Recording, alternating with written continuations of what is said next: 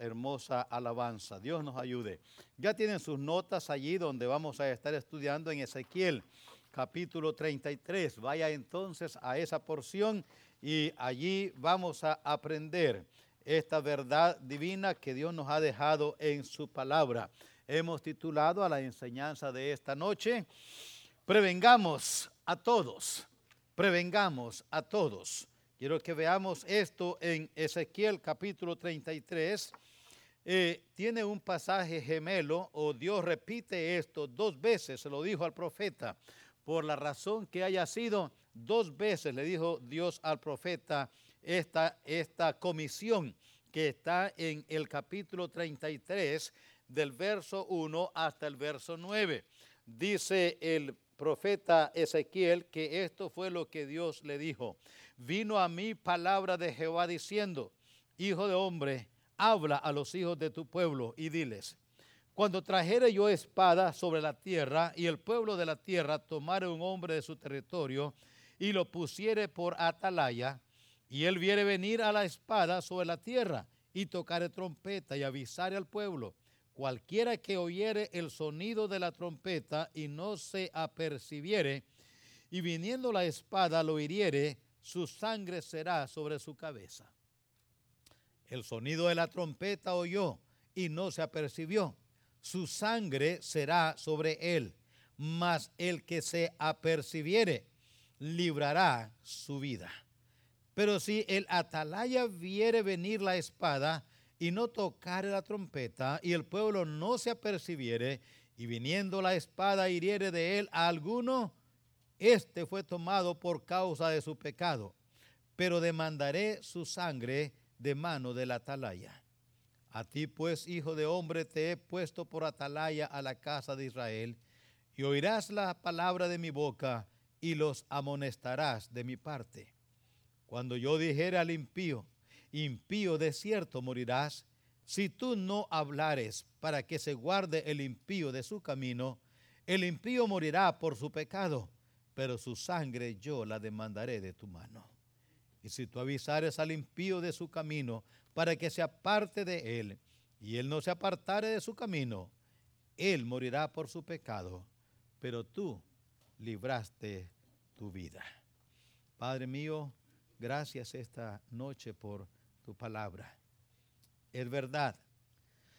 No hay duda que lo que usted le dijo al profeta Ezequiel, su siervo, también de una manera u otra nos lo dice a nosotros.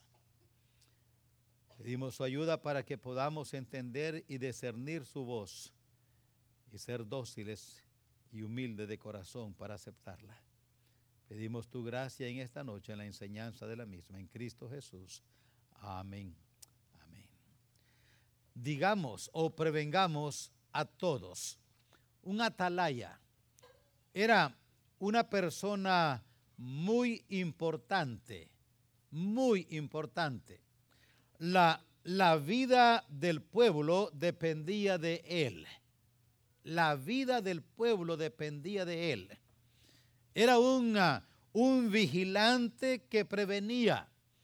Era un vigilante que avisaba, daba las noticias prevenía a la gente. Vaya conmigo sin perder Ezequiel, vaya al segundo libro de Samuel para entender un poco de lo que estoy hablando. Segundo libro de Samuel y el capítulo 18. Allí está un atalaya en su función.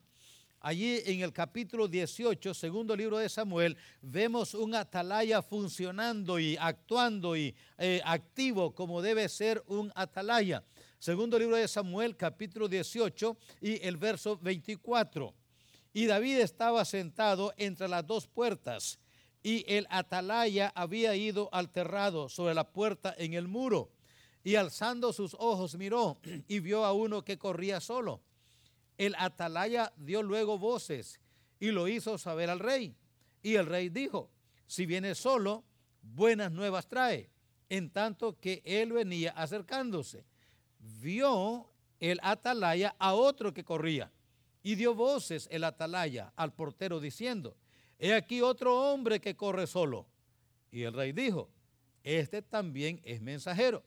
Y el atalaya volvió a decir, me parece el correr del primero como el correr de Ahimas, hijo de Sadoc. Y respondió el rey, ese es hombre de bien y viene con buenas nuevas. ¿Cómo sabía la atalaya que ese era esa misma persona exactamente? Por su correr. Era un atalaya, no era alguien que subía ahí a ver qué miraba. No, era alguien preparado para eso. Conocía a las personas, podía distinguir por el correr, por la manera de actuar de una persona, podía leer lo que diríamos ahora el body, language. Podía leer el movimiento, cómo venía corriendo, cómo venía actuando, le decía un mensaje y el trabajo de él era distinguir qué era lo que estaba sucediendo allá. Vaya al segundo libro de Reyes ahora para ver otro, otro atalaya en acción. Allí está uno, aquí está otro, segundo libro de Reyes, capítulo 9. Y note el verso 17. Ahí está el atalaya otra vez en función. Y le dice así en el verso 17, segundo Reyes, segundo de Reyes 9. Y el atalaya que estaba en la torre de Jezreel vio la tropa de Jehú que venía y dijo, veo una tropa. Y Joram dijo, ordena a un jinete que vaya a reconocerlos y les diga, ¿hay paz? Fue pues el jinete a reconocerlos y dijo, el rey dice así, ¿hay paz? Y Jehú le dijo, ¿qué tienes tú que ver con la paz? Vuélvete conmigo. El atalaya dio luego aviso diciendo, el mensajero llegó hasta ellos y no vuelve. Entonces envió otro jinete, el cual llegando a ellos dijo, el rey dice así, ¿hay paz? Y Jehú respondió, ¿qué tienes tú que ver con la paz? Vuélvete conmigo. El atalaya volvió a decir, también este llegó a ellos y no vuelve. Y note ahora lo que le añade. Y el marchar del que viene es como el marchar de Jehú, hijo de Nimse. Y le dice, ¿por qué? ¿Por qué? Viene impetuosamente. El atalaya sabía la manera de alguien que viene impetuosamente y Jehú era conocido por esa forma de actuar. actuar. Y el atalaya toma ese dato y lo transmite al rey para que sepa cómo prepararse para el que, por lo que viene. De estas historias bíblicas deducimos que si el atalaya era un atalaya negligente, muchos podían perecer. No por culpa de ellos, sino porque el atalaya era negligente los atalayas tenían un lugar especial donde ellos subían y tenían torres que se conocían como las torres de los atalayas. Algo parecido a, las torres de los, en los aeropuertos que dirigen los aviones. Así los atalayas en cada ciudad tenían torres donde solamente los atalayas se subían. No cualquiera, no, no, uno que sabía lo que tenía que hacer, uno que podía leer los movimientos que miraba y lo que podía comprender y transmitirlo de una manera efectiva. Como vieron aquí, ellos podían distinguir entre una persona y otra, entre un movimiento y otro. Y esto es lo que Dios usa para darle al profeta Ezequiel un mensaje y una responsabilidad. Usa la figura de un atalaya. ¿Para qué? Para hacer un llamado al profeta y yo creo que también a nosotros a ser responsables atalayas o atalayas responsables. Creo que estamos bien diciendo que todos los que enseñamos la palabra de Dios, desde pre-kinder hasta adultos, somos atalayas. ¿Por qué? Porque nosotros conocemos con la palabra de Dios los peligros que amenazan a la niñez, a la adolescencia, a la juventud, a los adultos, a los redimidos, a los no redimidos.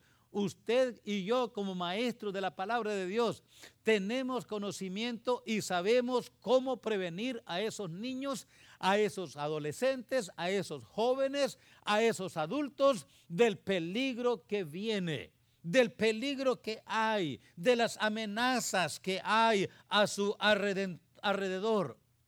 Todos somos atalayas. Todos. Todo redimido es un atalaya.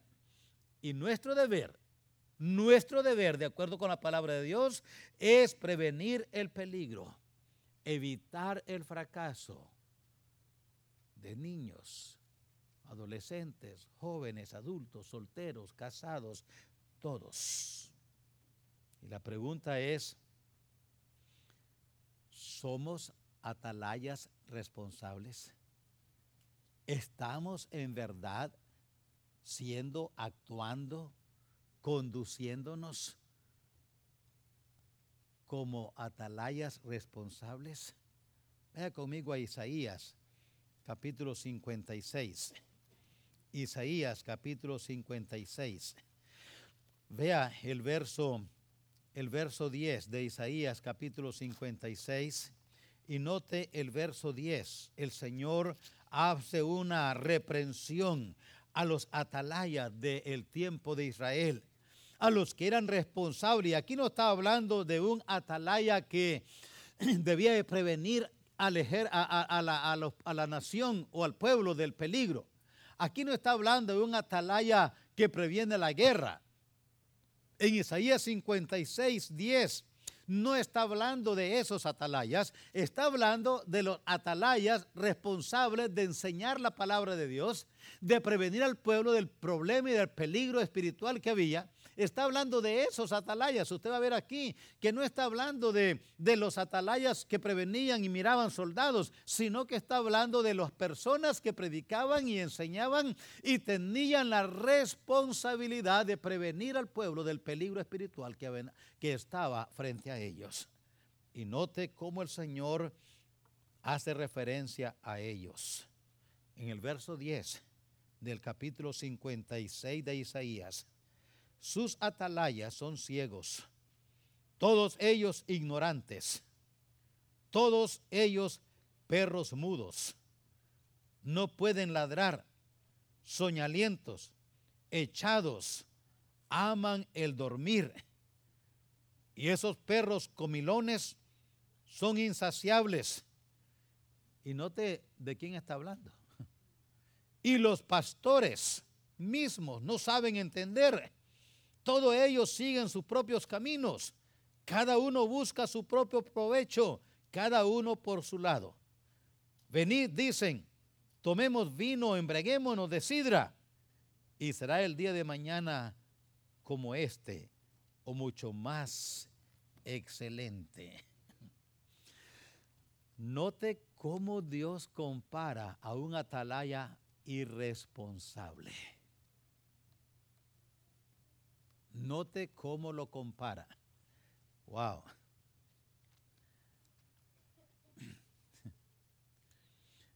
Yo me imagino al director de enseñanza o al encargado de la escuela dominical allá atrás, parado en la puerta, esperando a los maestros. Y allá vienen dos, tres maestros tarde, despacio. Y dice, párense, les voy a leer Isaías 56.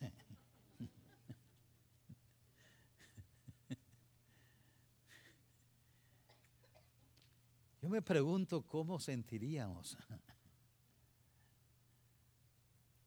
Pero Dios les dijo a ustedes, atalayas irresponsables, les dijo, son como perros. Les dijo primero, ignorantes. Wow, esa palabra es pesada. O sea, este es Dios hablando. Este es Dios. No es un predicador por allá que se le ocurrió echar brincos y decir cosas y se enojó. No, no, este es Dios. En su gran amor, en su gran misericordia. No, no es un hombre frustrado, amargado que está ahí hablando cosas. No, este es Dios. Con todo su amor, con toda su compasión. Habiendo evaluado el trabajo, la labor, la actitud, la acción de aquellos a quienes él les había encargado de enseñar la palabra, de prevenir al pueblo, de prevenir a niños, a jóvenes, a adultos, a solteros, a casados, a enseñarles a prevenir la palabra. Estos atalayas simplemente se acostaron a dormir, ciegos. Ignoraron el peligro, ignorantes. Le llama perros mudos. Tal vez estaban muy gordos, porque habla después de comer. Perros comilones. Entonces yo asocio que la mudez, a veces un perro gordo no puede ladrar.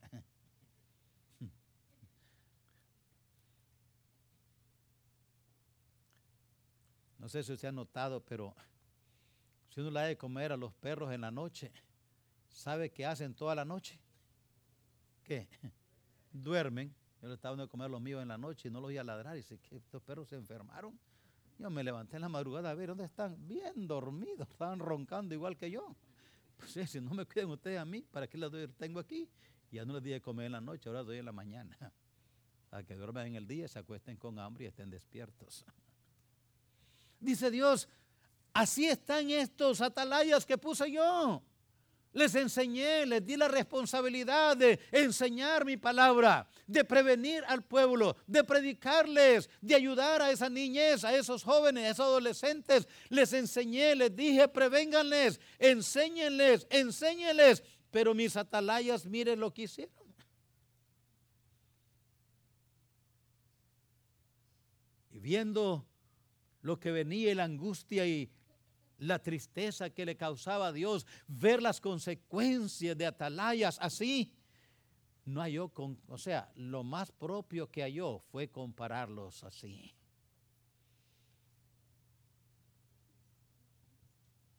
Deberían de prevenir el peligro a las personas. ¿Y qué hacían?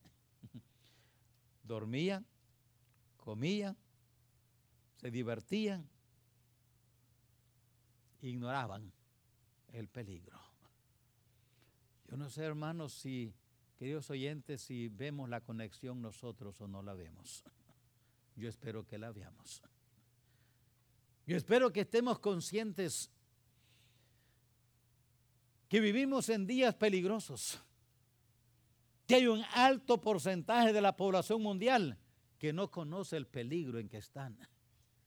Que hay personas aquí en misión, niños, jóvenes y adultos, que no están preparados para lo que viene, que no ven el peligro que está alrededor de ellos en las escuelas, en los libros de texto, en el ambiente, en la música, en los juegos mismos que andan jugando. Y alguien debería de prevenirles. ¿Y quién espera a Dios que lo haga? Los atalayas. Usted y yo. Usted y yo. Si usted tiene un grupo de niños, sea de kinder o de primaria o secundaria o de high school o de college o más allá, recuerda, usted es ese atalaya para esos niños, para esos adolescentes, para esos jóvenes, para esos adultos. Yo soy el atalaya puesto por Dios aquí para decirles a ustedes, esto dice Dios. Es nuestro deber como atalayas ser responsable. Y no puedo evitar pensar, preguntarme a mí mismo, cuando Dios ve la iglesia bautista Betania y sus atalayas ahí en la banca, ¿qué pensará de nosotros? Yo oro al Señor que no diga en nosotros ciegos, ignorantes, perros mudos que no pueden ladrar, soñalientos, echados, aman el dormir, perros comelones, insensables, insaciables. Lloro al Señor que no diga eso. Oro al Señor que ellos, Él nos mira a nosotros y donde quiera que vayamos sacamos un folleto y le regalamos a alguien y le prevenimos el peligro, lo invitamos a la iglesia, le animamos. Yo oro al Señor que cuando venga la conferencia misionera estemos listos para decir yo quiero ser parte de aquellos que dan el mensaje allá en otros países, en otros idiomas, en otras etnias, en otras culturas. Señor, yo quiero hacer mi parte. Yo no quiero ser hallado culpable de un atalaya que sabiendo todo no vio el peligro, no previno, no anunció, no dijo nada. Señor, yo no quiero llegar allá a tu presencia un día y me preguntes qué hiciste por los perdidos en misión. ¿Les hablaste? ¿Les invitaste? ¿Les preveniste? ¿Qué hiciste? Y al ver mis manos se encuentra en ellas sangre de mi vecino, de mi compañero de clase, de mi compañero de trabajo Diga Dios, esa es la sangre de tu vecino. Esa es la sangre de tu compañero de trabajo y de clase. Esa es la sangre de tu familiar. Esa es la sangre de aquellos que estaban allá y no oyeron el mensaje porque tú nunca quisiste interesarte en el bienestar de ellos. Nadie les previno y tú pudiste haber hecho algo y no lo hiciste. Por eso demando la sangre de ti. Noten la razón de la existencia de la atalaya. La razón de la existencia de la atalaya es porque hay un enemigo, dice el verso 2 de nuestra porción. Cuando yo trajere espada sobre la tierra. Eso es el peligro. Hay un enemigo. Cuando yo trajere espada sobre la tierra, hay un enemigo.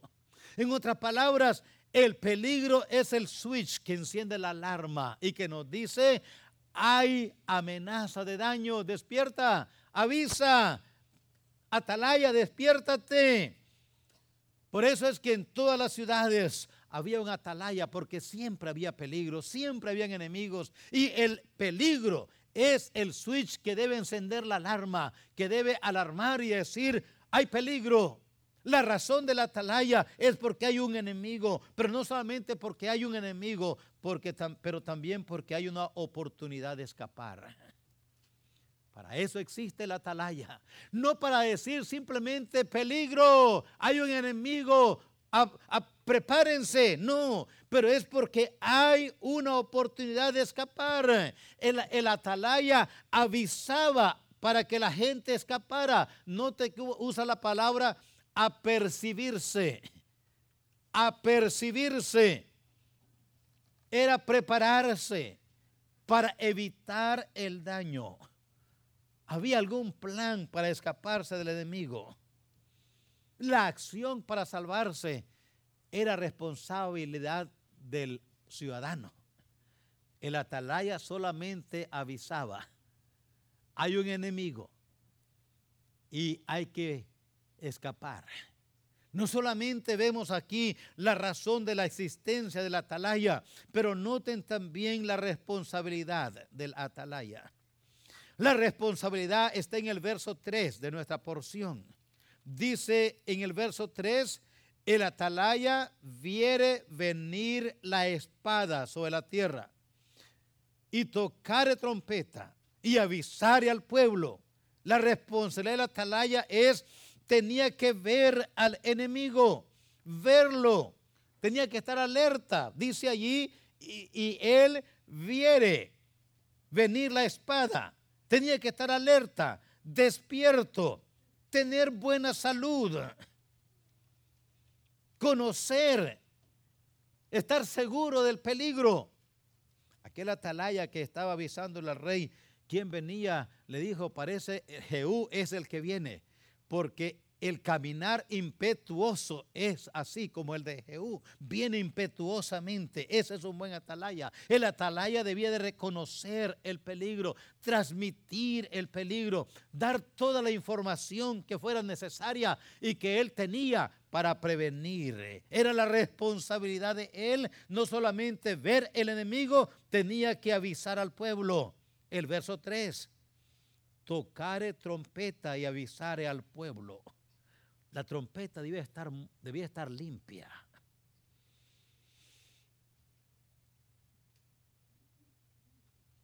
¿Te imaginas una trompeta que no la ha limpiado por una semana? Y cuando la sopla está llena de alguna cucaracha, algo se le metió ahí. Y la sopla y no le sale nada.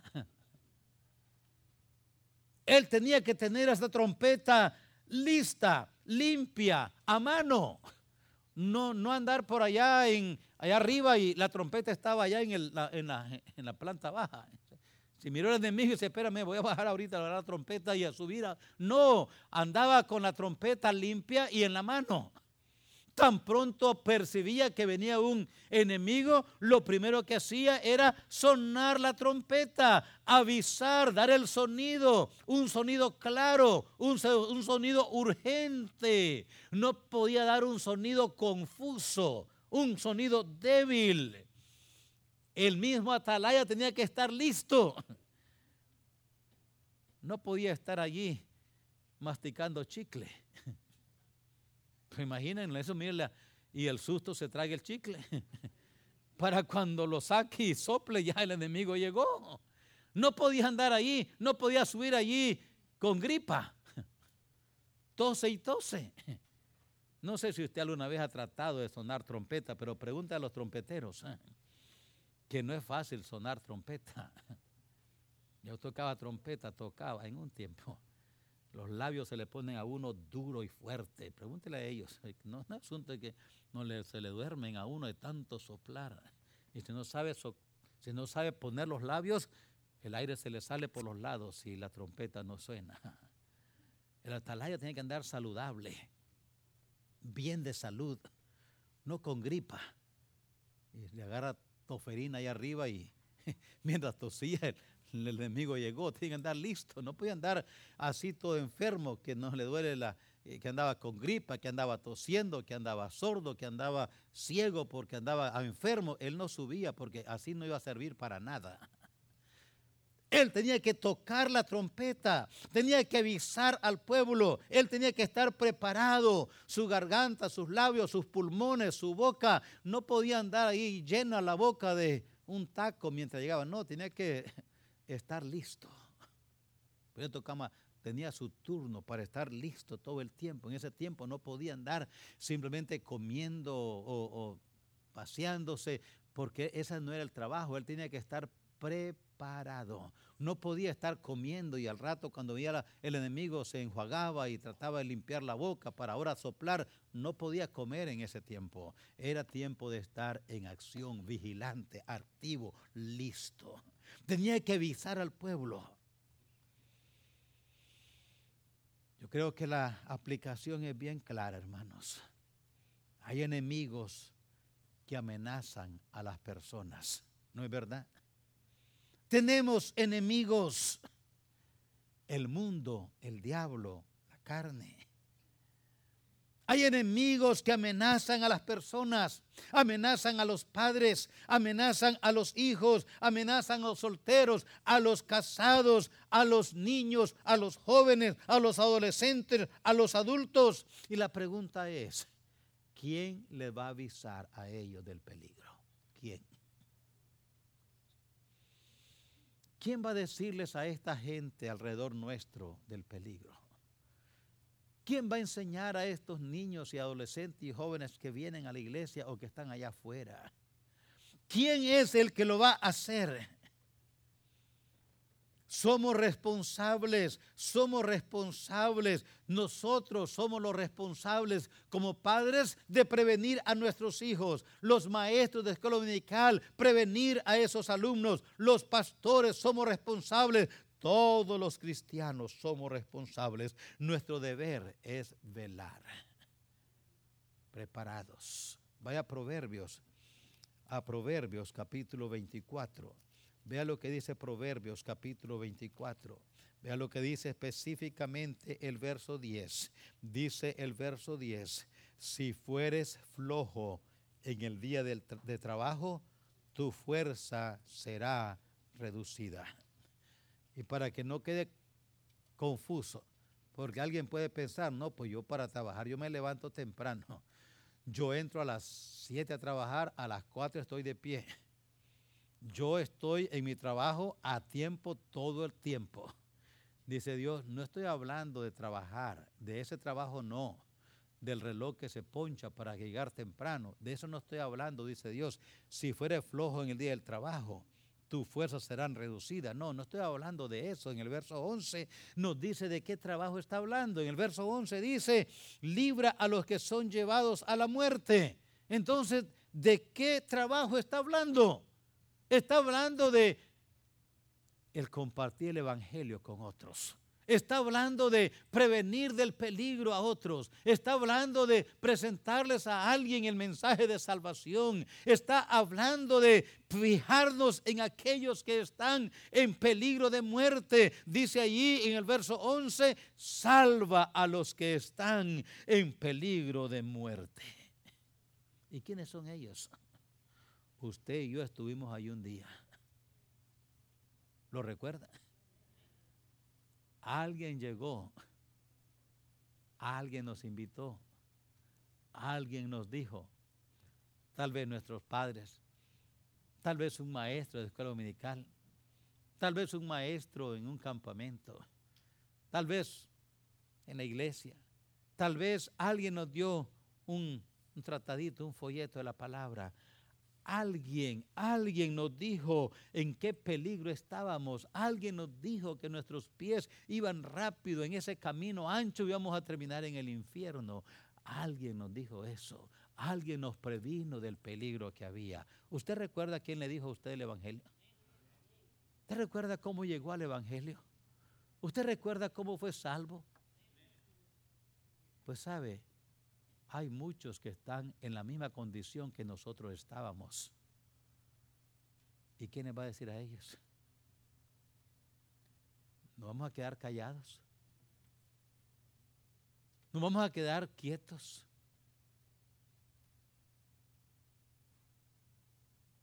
La responsabilidad de la atalaya era ver el peligro asesorarse bien que era peligro, avisar al pueblo y prevenir a la gente para que de esta manera se escaparan. Ahora yo sé que quizás les hemos dicho ya a muchos y muchos no han respondido, pero dice Dios allí, si tú dijiste, si tú avisaste, tú preveniste, esa persona va a morir por su pecado. Pero tú has librado tu mano de la sangre de ellos. No solamente vemos aquí la razón de la existencia de la atalaya, la responsabilidad de la atalaya, pero noten aquí en el verso 8 el resultado de la acción de la atalaya. El resultado negativamente, verso 8, si tú no hablares. Así dice el verso 8 si tú no hablares. Ahí está. Si tú no hablares para que se guarde el impío de su camino, el impío morirá por su pecado, pero su sangre yo la demandaré de tu mano.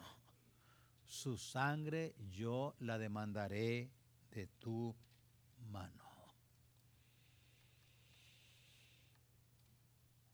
Note esa frase.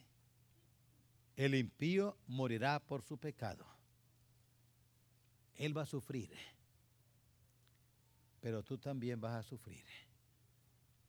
Porque la sangre, yo la demandaré, su sangre. Hermanos, yo no puedo transmitirle esto con todo el impacto que esto significa.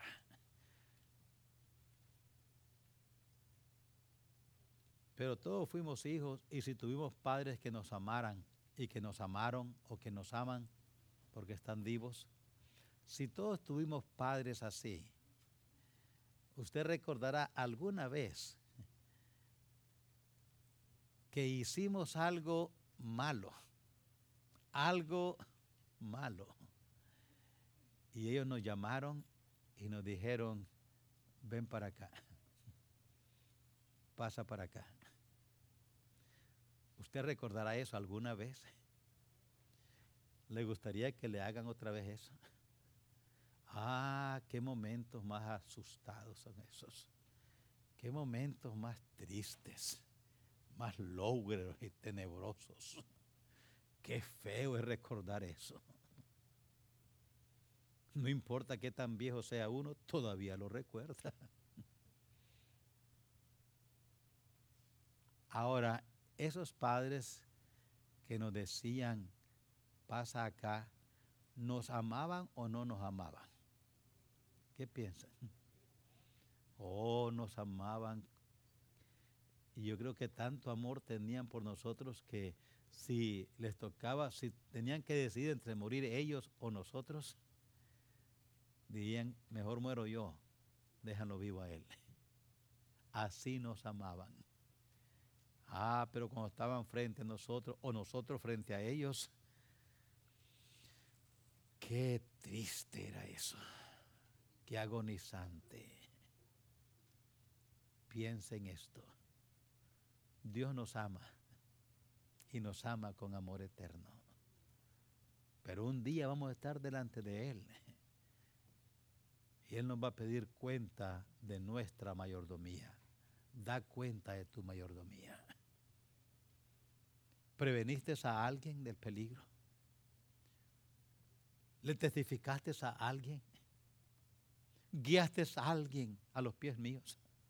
¿Libraste a alguien de la muerte? ¿Lo hiciste? Algunos dicen, bueno, yo voy para misiones. Y los que testificamos también nos damos para misiones. Bueno, yo doy mis diezmos. Dios no dejó sustituto. Nos dijo, ustedes son responsables. Vayan por todo el mundo. Enseñen a las personas. Díganles el mensaje de vida eterna. Háblenles a ellos. Adviértanles. Díganles de mi amor. Hermanos, ¿por qué sería que Dios habló más del infierno que del cielo? ¿Por qué? Porque él quería prevenir del peligro que esperaba aquella persona que moría sin Cristo. Si no sabíamos mucho del cielo, eso no importaba. Allá lo entenderíamos. No perdíamos nada y no perdemos nada si no entendemos mucho del cielo. Pero ¿sabe qué quería él y qué quiere? Que los humanos, los pecadores, la raza humana, sepa más del infierno. Porque si espera morir para darse cuenta cómo es el infierno, ya será demasiado tarde. No hay esperanza. Por eso él habló más del infierno. Entró en detalles. Nos dijo cómo es este lugar. Nos dijo del sufrimiento que hay en este lugar. Nos habló de los tormentos de este lugar. Nos dijo hasta aún de los gusanos que hay en el infierno. ¿Por qué? Porque si usted y yo que somos salvos no entendemos mucho o nada del cielo, no importa. Allá lo entenderemos todo, sin sufrimiento. Pero aquellos que van al infierno y aquellos que han ido al infierno ya descubren cómo es el infierno, como aquel hombre rico descubrió.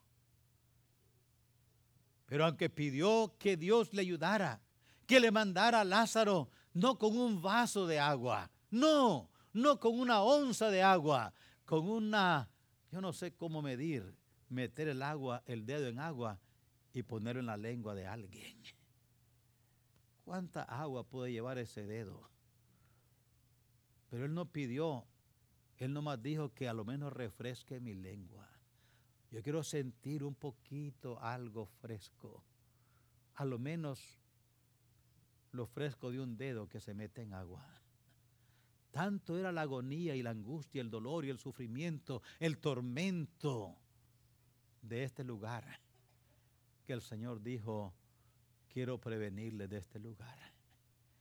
Y en detalles habló más del infierno que del cielo mismo negativamente, habrá sufrimiento para aquellos que por culpa nuestra murieron sin Dios, sin fe y sin esperanza. ¿Y saben qué es lo más triste? Sin haber tenido la oportunidad. Porque nadie les dijo del peligro. Positivamente. Dice allí la escritura que si se percibiere, el verso 5, más el que se apercibiere, la última parte del verso 5, librará su vida. El que se apercibiere, librará su vida. Qué tremendo.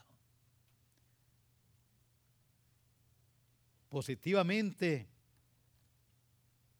provenía, venía, el aviso salvará a muchos, dice Dios. Si das el aviso, habrán personas que se escaparán, habrán personas que se salvarán. Allí dice, librará su vida. Habrán personas que no van al infierno. Esto usted y yo lo sabemos, lo sabemos tanto, lo hemos oído tanto. Pero ¿sabe qué ha pasado en estos últimos días? Los cristianos han oído tanto que ya no les entra, no nos, ya, quién sabe, se nos ha olvidado.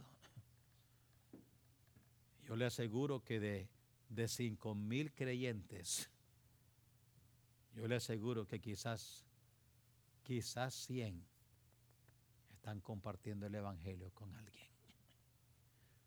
Un alto porcentaje de creyentes en el siglo XXI no están testificándole a nadie del Señor.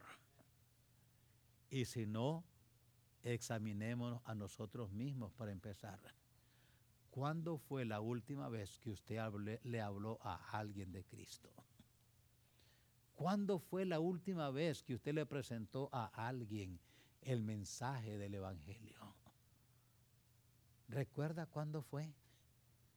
¿Recuerda haber tenido a quién? ¿Con quién? A veces pasa un mes, dos, tres, cuatro, cinco, seis meses y no le hemos hablado a nadie. Quizás nos hemos metido en discusiones con alguien sobre, sobre Dios, sobre las lenguas, sobre sueños, sobre esto, sobre lo otro, y hemos estado argumentando pero no les presentamos el Evangelio. Les dijimos que Cristo salva a lo mejor, si acaso. O quizás así enojado les dijimos, te voy al infierno y no te arrepientes. Como enojado ya. Pero haberles presentado el Evangelio a una persona, ¿usted recuerda haberlo hecho en este año que ya se va a acabar?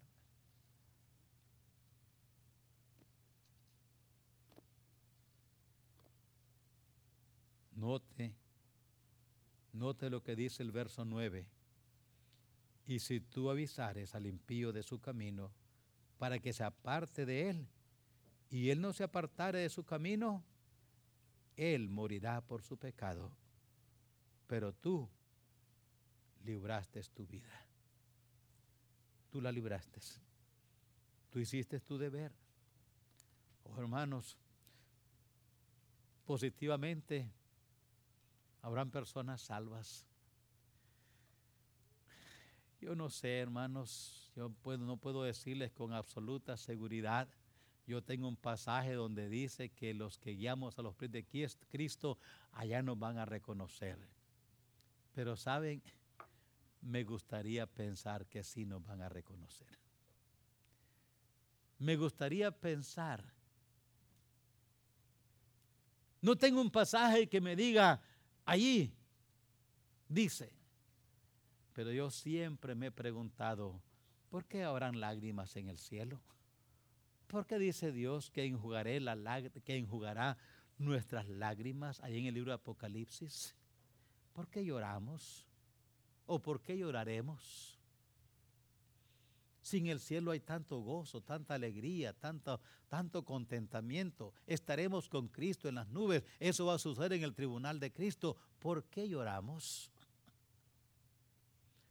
Yo creo que no vamos a llorar por carros, por casas, por sueldos, por bienes materiales. Yo creo que vamos a llorar Porque habiendo podido hacer más, hicimos tan poco. Porque habiendo podido influenciar y ayudar a otros, nos quedamos callados. Que pudiendo haber hecho más, yo no sé si Dios nos va a permitir ver el infierno, yo no sé.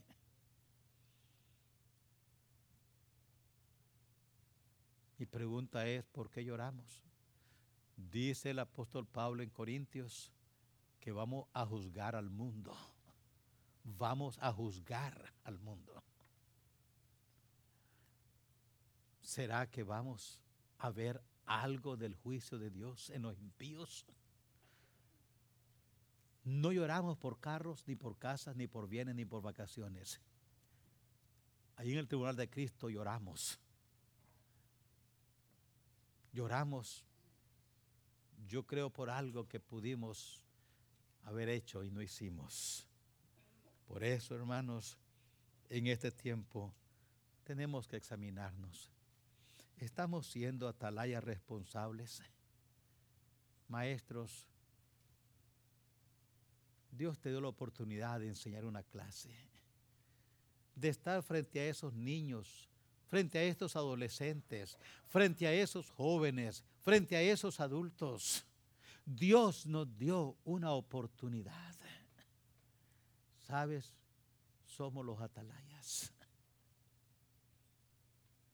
No puedo venir aquí responsablemente como que esto no va a contar para la eternidad. Dios un día me va a juzgar, me va a pedir cuentas por cómo atendí, cuidé, enseñé y dirigí con su gracia la iglesia bautista Betania. Dice la escritura que debemos de hacerlo como que vamos a dar cuentas. Yo creo que sí, vamos a dar cuenta. Pero usted va a dar cuenta de lo que pudo hacer. Usted que trabaja con niños, usted que trabaja en algún ministerio de la iglesia, usted que tiene la oportunidad de formar, de moldear la vida, la mente de esos niños que allá afuera los confunde todo, la enseñanza los confunde, la televisión los confunde, los juegos electrónicos los confunde, hay tanta confusión y oír esa frase ya no es noticia hoy en día. Yo no sé qué creer. Estoy confuso. Alguien tiene que venir y decirle a estos niños, niños, esta es la verdad. Aquí está. Prepararlos, acercarse a ellos, estar con ellos. A veces me voy allí por las clases y yo no sé si hago bien o hago mal pero me gusta pasar viendo por las ventanitas de las puertas cómo está esa clase. Y cómo me alegra ver, miraba a algunos maestros con los niños casi abrazándolo ahí sentado junto a ellos, coloreándole, guiando su manito para que escriban, para que rayen, para que marquen. Dice, qué lindo. Oh, que todos los maestros tengamos ese corazón que sintamos una carga por ese niño, por esa niña, por ese adolescente, que lo veamos a ese niño en el infierno, pidiendo agua, pidiendo amigos, queriendo salir de, una, de un abismo donde no hay salida, pidiendo misericordia y no hay quien le escuche, en una soledad en oscuridad, cayendo continuamente, clamando, llorando, pidiendo y no haber quien le ayude. Ahora lo tienes allí frente a ti. Dice, pastor, ¿y por qué lo voy a ver en el infierno? Porque si no se entrega a Cristo, para allá va. Porque si no cambia de rumbo, allá va a terminar. Oh, que lo veamos allí en el sufrimiento, en la agonía, en la esclavitud del pecado. Ve a ese niño, ve a ese adolescente, vea a esa niña arruinada en el mundo, en las drogas, en el vicio, en la inmoralidad, en harapos. A veces encontramos personas, ahora que iba para Tamazonchale, encontré varias gente en la carretera que iban, personas ambulantes, perdidas, confusas, van con un costal en su, en su hombro, sucios, harapientos, malolientos. Allá estaba uno moviendo unas botellas, la llevaba allá y la volvía a traer para acá. Estaba totalmente trastornado. Yo no podía evitar pensar. Yo me pregunto si ese hombre alguna vez fue a alguna iglesia. Si alguna vez estuviera en alguna clase de escuela dominical. ¿Iría alguna vez a los jóvenes? Ahí donde está ahora ya no hay esperanza. Aunque me baje este carro y le trate de explicar, ha perdido su mente. Ya no sabe qué anda haciendo. Lo mismo es sentarse con ropa o sin ropa. Ha perdido todo conocimiento. Pero estoy seguro que un día fue niño. Un día fue joven o adolescente y joven. Un día tuvo toda su mente cabal, pero el vicio lo arruinó y no hubo quien le ayudara en ese tiempo. No hubo un atalaya que le dijera, este es el peligro. Hermanos, piense en la responsabilidad que tenemos. Piense en qué bendición nos ha dado Dios. Piense en qué privilegio nos ha dado Dios. Piensa en eso. Ya que Dios nos ha bendecido tanto, ya que Dios nos ha bendecido tanto, ¿por qué no hacer nuestra parte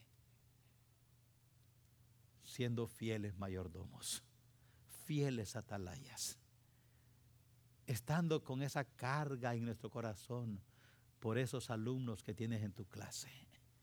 por esos niños y adultos que están en tu vecindad, por esas personas con quienes nos relacionamos o nos comunicamos. ¿Por qué ir donde ellos esta semana y decirles, me permites explicarte el plan de salvación?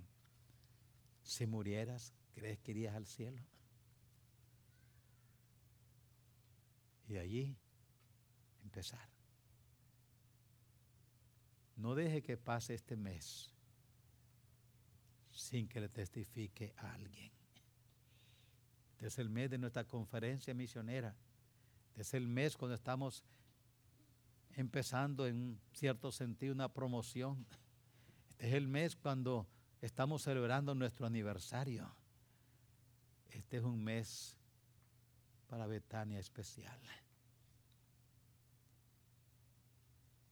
Pero no importa que no sea septiembre, puede ser octubre, noviembre o diciembre. Pero saben, hermanos, Cristo pronto viene. Este mundo no sabe lo que les espera.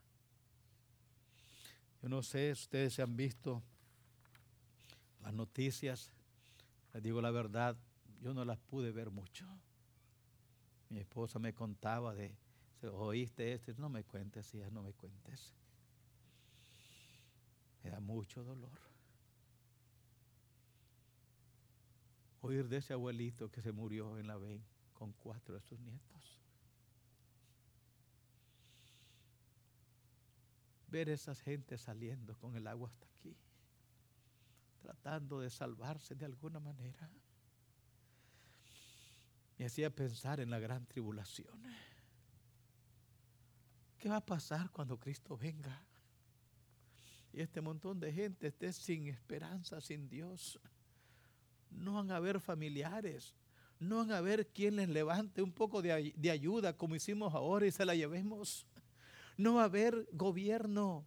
No va a haber un ejército que venga a darles ayuda. Ahora el gobierno mandó tres mil soldados, toda la Guardia Nacional de Texas, habían helicópteros volando por todos lados, ahorita que a dejar la, la provisión, llevando, llevando necesidades, llevando necesitados. Pero piensa en la tribulación, cómo va a ser. Cuando no va a haber ningún gobierno, ningún helicóptero, ninguna agencia, ningún, ningún ejército salvando a nadie. No van a haber lanchas, no van a haber carros, no va a haber nadie salvando a nadie. porque el planeta se convirtió en un infierno. ¿Qué va a hacer la gente? Hoy hay oportunidad, queridos oyentes. Hermanos, no dejemos que el corazón se nos ponga tan duro, tan duro, que no palpite por personas que necesitan este mensaje. Betania, no seamos duros, ciegos, seamos como aquellos atalayas que el Señor habló en el libro de Isaías y dijo, estos atalayas así son. No se interesaron por la necesidad de otros. Dios nos ayude. ¿Cuál es mi invitación? No que pases al altar esta noche. Aquí no hay perdidos. Aquí no hay. Aquí en el altar no hay. No pasas aquí. Pero cuando salga de aquí, si en verdad Dios le abrió su corazón, vaya en esta semana, invite a alguien a venir a oír el mensaje de Dios. Vaya y presente el Evangelio a alguna persona. Ore por su vecino. Investigue quién es su vecino. ¿Cómo se llama? Ore por ellos si no son salvos. Oremos por aquellos atalayas que vienen a Betania, pero que no han visto la necesidad, que están tan ocupados el día domingo que no pueden venir a la casa de Dios, que han decidido que es más importante tomar el día del Señor para sí mismo que dedicárselo a Dios. Y en vez de estar en la casa de Dios el domingo, están en otras cosas. Oremos por esos atalayas, porque dice Dios, estos atalayas dormilones decían nada más, vengan, divertámonos. Mañana será igual que hoy o mejor que hoy todavía. Y esta es los cristianos de hoy. Han decidido que el domingo es del Señor hasta mediodía y que no se pase mucho el predicador después de las 12. Porque de la una en adelante, dos y media en adelante, ya es mi día. Yo tengo cosas que hacer. Dice Dios, Atalaya, eres un, y ahí no está en la palabra. No ladran, no ven, no sienten, no oyen Así está. Yo no sé de ustedes, hermanos, pero a mí me da gusto ser el atalaya. Qué gusto, qué bendición ser atalayas. Doy gracias a Dios que no estamos entre aquellos que están sin Dios, sin fe, sin esperanza. Qué bendición estar ya redimido. Qué bendición es ir esta noche y poner mi cabeza en la almohada y no estar pensando, yo no sé dónde voy a ir cuando muera. Qué satisfacción da saber que si Cristo viniera esta noche, nos vamos a encontrar con Cristo en las nubes. Qué bendición. Pero antes de esto hay que verse las manos. Tengo sangre. Tengo sangre de alguien en mi mano. Dios nos ayude. Oremos. Padre, le alabamos y le damos gracias en esta noche por tan grande privilegio que nos ha dado ser sus hijos, ser contado entre los redimidos por la sangre del Cordero. Cuánta paz nos da el saber que nuestro nombre está escrito en el libro de la vida y jamás, jamás nadie podrá borrarlo de allí. Qué bendición, qué privilegio. Pero junto con el privilegio, mi Dios, reconocemos que viene una gran responsabilidad. Porque hay personas que están allá afuera, fuera de tu redil, fuera de tu camino, sin Dios, sin fe y sin esperanza, y no les hemos prevenido. Bendición, Señor, y qué privilegio nos da de ser esos atalayas. Oh, Señor, ayúdanos a ser atalayas fieles, responsables, diligentes, vigilantes, alertas y hacer lo que podemos ahora que hay tiempo. Pido tu gracia sobre cada uno. Termina la enseñanza, aplícala a los corazones, Señor, y que el próximo domingo no sea como este domingo, sino que sea un domingo donde venimos con expectativas de que nuestro invitado va a ser salvo, va a entregarse a ti, será redimido, será adoptado hijo suyo. Padre, ayúdanos a que nuestro corazón palpite por lo mismo que palpita tu corazón. Que amemos lo que ama el que ama nuestras almas. Pido tu ayuda y tu gracia y tu bendición. Te alabamos, te damos gracias y te pedimos tu ayuda en estos últimos días para que seamos hallados fieles en lo que nos has dado a hacer. Pido esto y doy gracias en el nombre y por los méritos de nuestro Señor y Salvador Jesucristo y para tu gloria. Amén.